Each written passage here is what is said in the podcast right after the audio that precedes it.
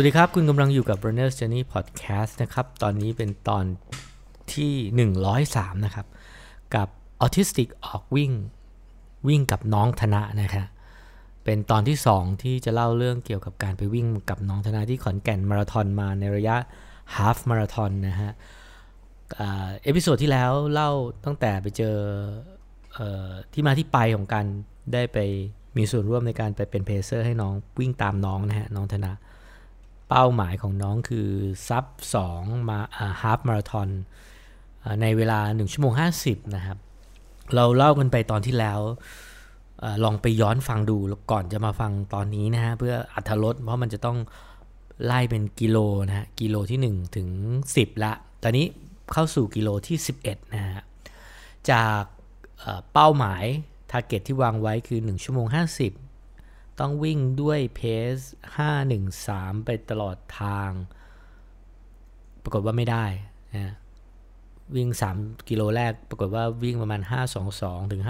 540 ก็เลยปรับเป้าเป็นต้องวิ่ง 540 ตลอด 21 กิโลเมตร ซึ่งอยู่ในวิสัยที่ทำได้ แล้วก็ 10 กิโลเมตรที่ผ่านมาก็สามารถอยู่ในอยู่ในเป้า ยังอยู่ใน target อยู่นะครับ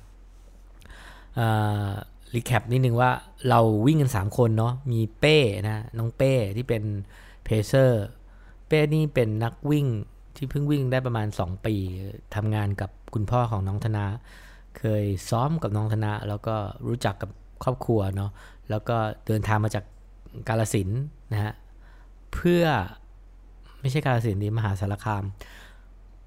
เพื่อมาเป็น pacer ให้กับน้องธนะในครั้งนี้นะครับ เรากำลังอยู่ที่กิโลเมตรที่ 11 นะฮะ เหลืออีก 11 โลนะฮะ อีก 10 โลนะกิโลเมตรที่ 11 ก็เมื่อพ้นโค้งตรงจุดยูเทิร์นที่ผ่านความมืดมาแล้วตอนนั้นเราสองคนคือเป้กับผมใช้ไฟฉายจากมือถือส่องทาง ตอนนั้นเป็นทางที่มืดมากนะครับแล้วก็น้องธนาก็เหมือน panic นะฮะ จิตตก แล้วก็บอกว่ามืดมืดมืดครับ มองไม่เห็นตกใจฮะเราก็ใช้ไฟฉายส่องนำทาง ให้น้องกลับเข้าเส้นชัยให้ได้นะก็เป็น mission ใหม่นะ mission ที่จะต้องพาน้องกลับเข้าสู่ฟินิชไลน์นะครับกิโลที่ 11 เรากลับมาอีกครั้งหนึ่งเพื่อขึ้นเนินนะฮะตรงนี้แรงเริ่มตกนะฮะเริ่มตกเพสตกไปอยู่ที่ 6.58 เริ่มมีการหยุดกินน้ำละ เริ่มรู้สึกว่าไม่ได้แล้ว มันจะมาที่ 6.58 นี่เกือบ 7 เนี่ย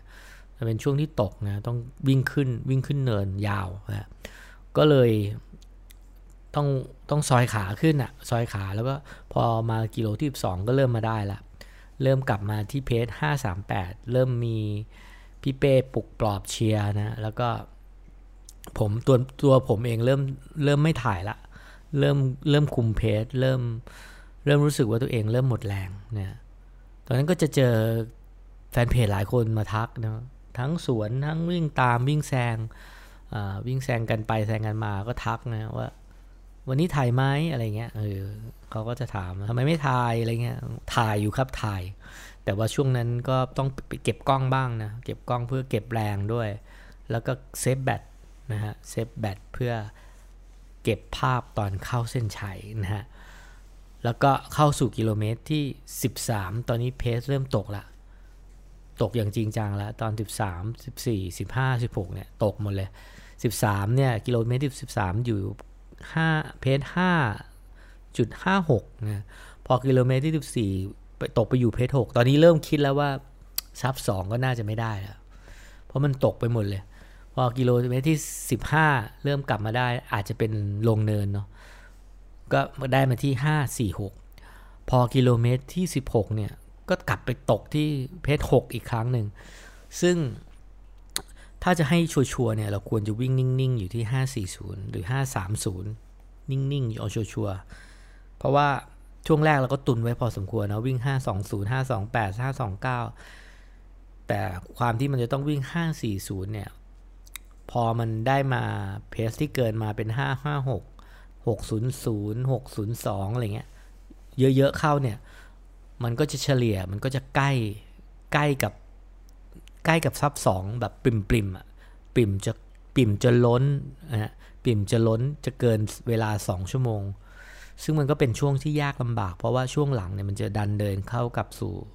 มหาวิทยาลัยขอนแก่น แรงก็เริ่มตกอย่างเห็นได้ชัด แล้วก็อย่างที่คุณแม่เคยเตือนไว้ เคยมีอยู่ช่วงหนึ่งที่ธนาเขาไปวิ่งกับเพเซอร์ที่เป็นคุณลุงเนาะแล้วคุณลุงมาบอกว่า ธนาวิ่งไม่รอคุณลุงเลย เพราะว่าธนาตกใจกับกองเชียร์นะพอมีกองเชียร์เสียงดังเนี่ยธนาจะวิ่งหนีวิ่งฉีกหนี แล้วมันมีอยู่ช่วงหนึ่งที่เป็นช่วงที่มีกองเชียร์เยอะแล้วก็ดังมาก ส่งเสียงดังแล้วก็ช่วงขากลับประมาณ 15-16 โลจำไม่ได้ธนะฉีกหนีเลยครับ ตกใจวิ่ง แต่ผมตกใจกว่า ผมทำทำไม่ทัน ผมก็เริ่มถูกทิ้งห่าง ทิ้งห่างสองคนนั้น เป้เขาตามทันเนาะ เป้เขานำอยู่แล้ว พอเป้เห็นธนะวิ่ง เป้ก็วิ่งตามประกบ ส่วนผมเนี่ย มันหมดแรง อะ มัน มันขามันได้แค่นั้น ระยะของสองคนนั้นกับผมก็เริ่มทางออกไปเรื่อยๆ ทาง ทางออกไปเรื่อยๆ ผมก็คิดละ ช่วงนั้นมันมันมีอะไรเข้ามาในหัวเยอะ คือมันเกินครึ่งทางแล้ว เราก็ถ่ายน้องเขาเยอะละ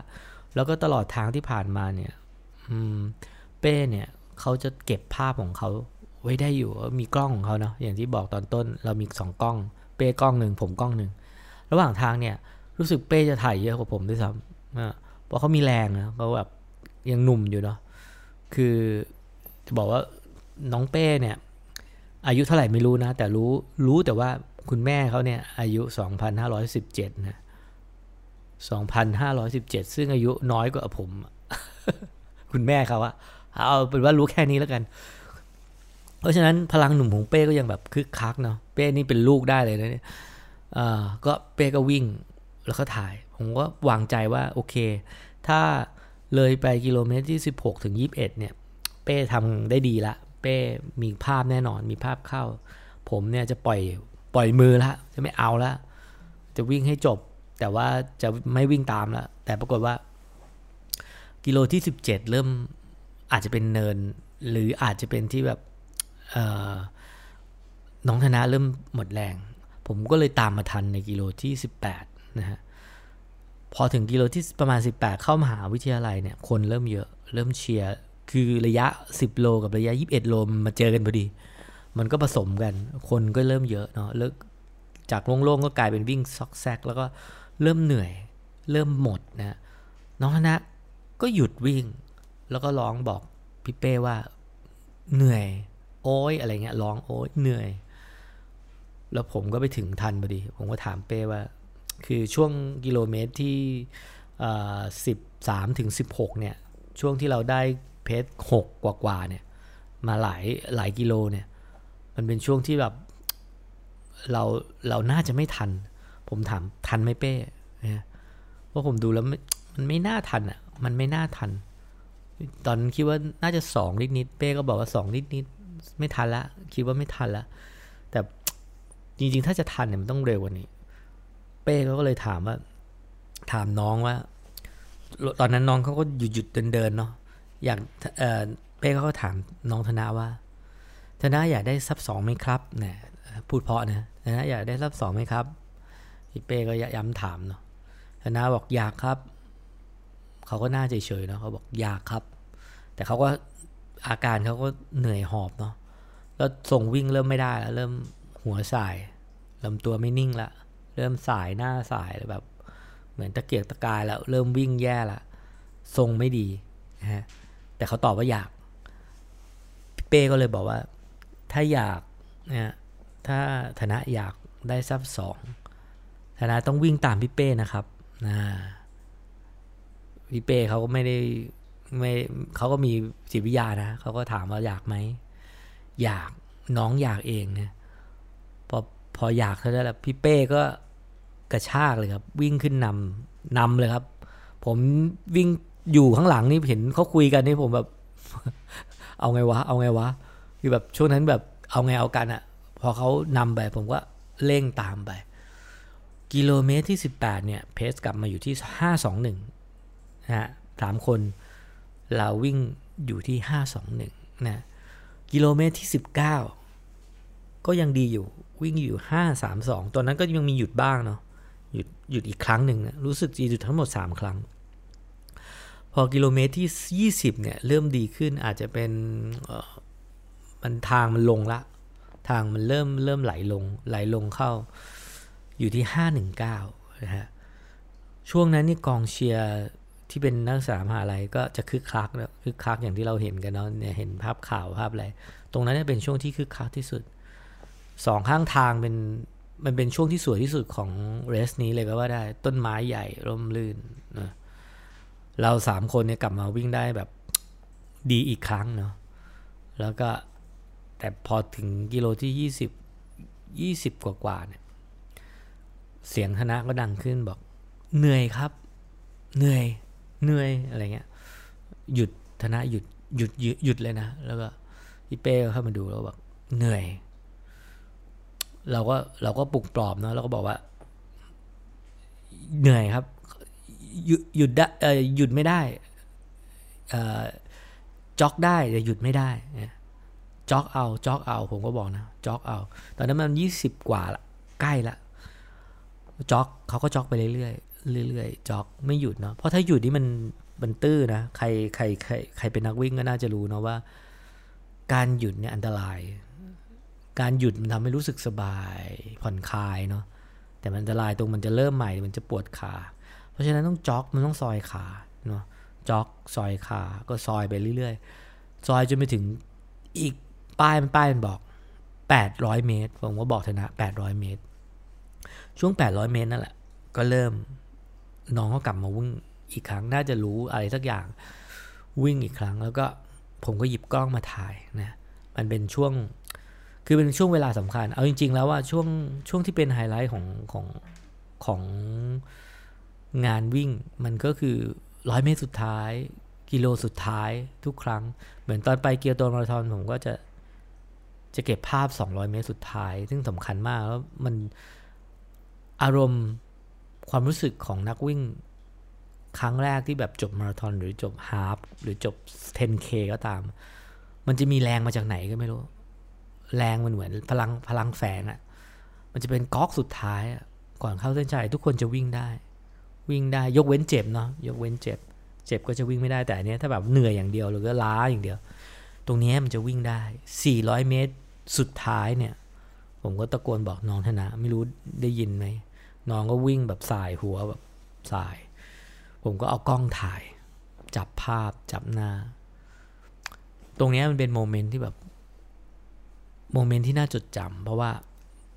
มันทำ mission สำเร็จ 400 เมตรเนี่ยยังไงก็สำเร็จ ผมมองดูนาฬิกา มันประมาณ 57 นะฮะ 57 จะเข้า 58ถึง400 เมตร ประมาณเนี้ย57 58ผมรู้เลยว่า ผมได้ภาพแล้วผมผมที่ผมกังวลมาตลอดก่อนที่จะมาถ่ายน้องนะ ผมกังวลที่สุดเลยก็คือ ผมจะได้ผมจะไม่มีโอกาสได้วิ่งใน 200 เมตรสุดท้ายเพื่อเก็บภาพหนึ่งคือมัน มันคนคนละอารมณ์กับที่ภาพที่เป็นคนอื่นเก็บมาให้เนาะ เราอยู่ในเหตุการณ์เรารู้อารมณ์เราบรรยายได้ เราเขียนความรู้สึกได้ว่ามันรู้สึกยังไง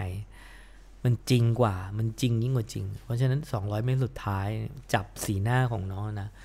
แต่น้องก็สีหน้าเรียบเฉยนะ แต่ว่าเหนื่อย หัวสาย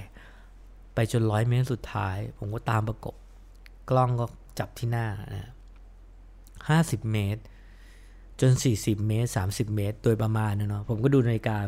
158 ผมก็บอกได้ ได้ครับได้ได้ซับสองซับสองคือดีใจกับน้อง แต่ก็ดีใจกับตัวเองด้วยว่ะ คือแบบ เฮ้ย คือแบบคือก่อนขึ้นเครื่องบินจากดอนเมืองนี้ไม่คิดว่า ไม่คิดว่าจะวิ่งจบด้วยซ้ำไม่คิดว่าจะวิ่งวิ่งตามทันด้วยซ้ำไอ้เรื่องซับสองนี่ไม่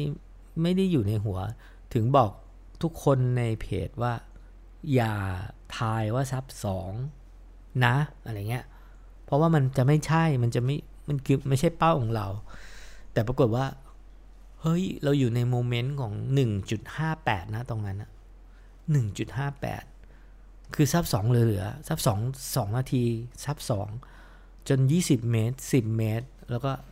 เข้าเส้น finish line บน บนแท่นที่อยู่เหนือซุ้มซุ้ม finish line มันขึ้นว่า 2.02 ในกล้องนะ ในกล้องมันขึ้นว่า 2.02 แต่ผมก็รู้แล้วล่ะว่า มันไม่ใช่ตัวเลขนี้ เพราะมันเป็น gun time นึกออกไหมฮะ ตรงจุดนั้นน่ะคนแรกที่ยืนตรงนั้นก็คือคนแรกที่ปล่อยสตาร์ทแต่เรายืนถัดจากเขามาประมาณ 2 นาทีได้2ถึง3นาทีได้ เพราะว่ากว่าจะปล่อยเดินไปเนี่ยคนมันห้าเจ็ดพันคน กว่าจะไปถึงตรงนั้นอะแล้วนาฬิกาที่ผมใช้อยู่ ผมกดเริ่ม ตรงจุดตรงนั้นเลยจุด check check in เลยตรงนั้น ตรงหน้าเส้นสตาร์ทเลย เพราะฉะนั้นมันก็มั่นใจได้ว่า 1.58 1.59 ที่ได้มาเนี่ย มันคือเวลา net time มันคือเวลา chip time ซึ่งปรากฏว่า เมื่อผล chip time ออกมาเป็นใบปิ้นออกมา น้องธนะได้เวลาที่ 1.58.59 ส่วนผมคือในนาฬิกานะ เพราะผมไม่มี chip time นะผมไม่ได้ไม่ได้ไม่ได้ bibนาฬินาฬิกาผมก็คือ 1.59 ผมห่างจากน้องธนะ 1 วิใช่ครับ เพราะผมวิ่งต่อจากเขา เก็บภาพแล้วก็วิ่งตามหลังเขาไป ก็ดีใจดีใจแล้วก็ถามธนะว่าเหนื่อยไหมเขาบอกเหนื่อยครับ แล้วก็เดิน คือเขาก็ไม่ได้แบบว่าดีจะคือเหมือนภารกิจจบก็คือจบก็ไม่มีไม่มีไม่มีอะไรนอกจากนั้นแล้วคือแบบ เออผมว่ามันก็ดีนะ ไม่ยึดติดไม่อะไรแต่ว่าเขาก็รู้สึกเขาก็ดีใจนะ ผมผมไม่รู้ผมไม่รู้ในในใจลึกๆเขารู้สึกยังไงนะ แต่ว่าผมมาดีใจ ผมดีใจที่สามคนเราวิ่งเข้าเส้นชัยได้แล้วแบบ เออมันเป็นภารกิจที่ ถึงแม้จะหนึ่งห้าศูนย์ไม่ได้ แต่ก็ได้หนึ่งห้าแปดจุดห้าเก้าสำหรับธนาก็ถือว่าโอเคละช่วงนั้นเราก็แยกย้ายเนาะแยกย้ายก็นั่งยืดเหยียด แล้วก็ธนาก็หยิบโทรศัพท์มาแล้วก็เปิดเพลง เป็นเพลงของผมก็ดูว่าธนาทำอะไร เห็นพี่ตูนอยู่ในจอเป็นเพลงของพี่ตูนบอดี้สแลมนะคนที่เป็น แรงผลักดันให้เขาออกมาวิ่งนะนั่นแหละครับก็คือเรื่องราวของน้องธนะนะผมว่าเขาอาจจะซ้อมกินระหว่างวิ่งมากกว่านี้นะเพราะว่าตลอดทางเนี่ยน้องธนะไม่ได้กินอะไร เลยกินได้เจลซองเดียวนะฮะอาจจะต้องกินเติมระหว่างทางกิโลที่ 10 กิโลที่ 10 10กิโลที่ 15 อะไรเงี้ย กิโลที่ 7 กิโลที่ 14 อะไรเงี้ย กินอาจจะกินเจลสักซองมาฮาฟมาราธอนน่าจะกินสองซองน่าจะน่าจะโอเค แต่ผมก็พยายามถามว่าเอาอะไรไหมเอาอะไรก็ไม่ไม่ไม่ไม่เอา แล้วก็อาจจะต้องซ้อมเยอะกว่านี้นะแต่ความลีนของเขาเขาลีนอยู่ละแล้วก็วิ่งวิ่งได้ดี วิ่งทรงดี แล้วสามารถ ถ้าทำเวลาได้ดีกว่านี้ ก็คิดว่าน่าจะจบมาราธอนได้ในไม่ยาก ซึ่ง วันหนึ่งเมื่อธนะต้องไปมาราธอนอะ อาจจะแบบนัดกันเนาะเออ อาจจะมีพี่เป้เนาะมีผมมีธนะ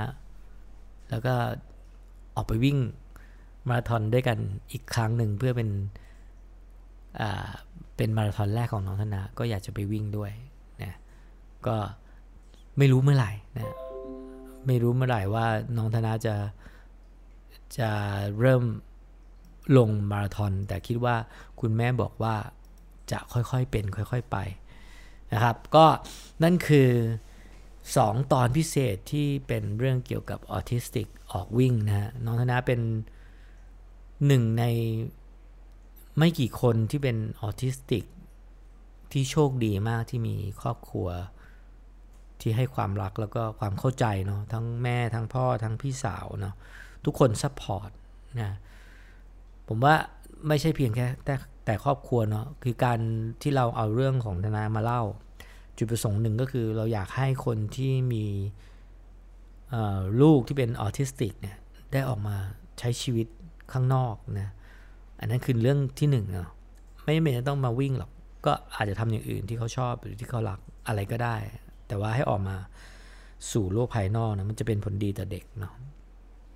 อย่างที่สองคือ อยากเล่าเรื่องนี้ให้กับสังคมเนาะกับผู้คนให้เข้าใจ ให้เข้าใจในความเป็นเด็กออทิสติกนะมันเขาจะมีความไม่เหมือนเด็กทั่วไปแล้วก็ให้ความเข้าใจให้ความเห็นอกเห็นใจ คือเอมพัตตีอะเอาใจเขามาใส่ใจเรา ถ้าถ้าถ้าคิดถ้าทุกคนที่มีชีวิตร่วมกันใช้ชีวิตร่วมกัน มันต้อง เอาใจเขามาใส่ใจเราเพื่อให้เพื่อให้สังคมมันอยู่ร่วมกันได้ เพราะว่าเด็กออทิสติกใช้ชีวิตอยู่อย่างยากลำบากนะฮะอันนี้ธนะเป็นเคสที่ถือว่าโชคดีที่มีครอบครัวที่ดีนะฮะครอบครัวที่ดีมีคุณแม่ที่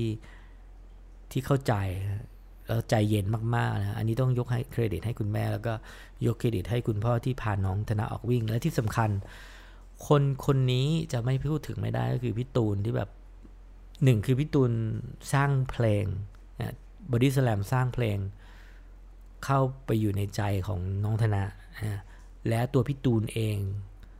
ทำสิ่งดีๆทำเรื่องดีๆ ด้วยการวิ่ง แล้วมันไปอยู่ในใจ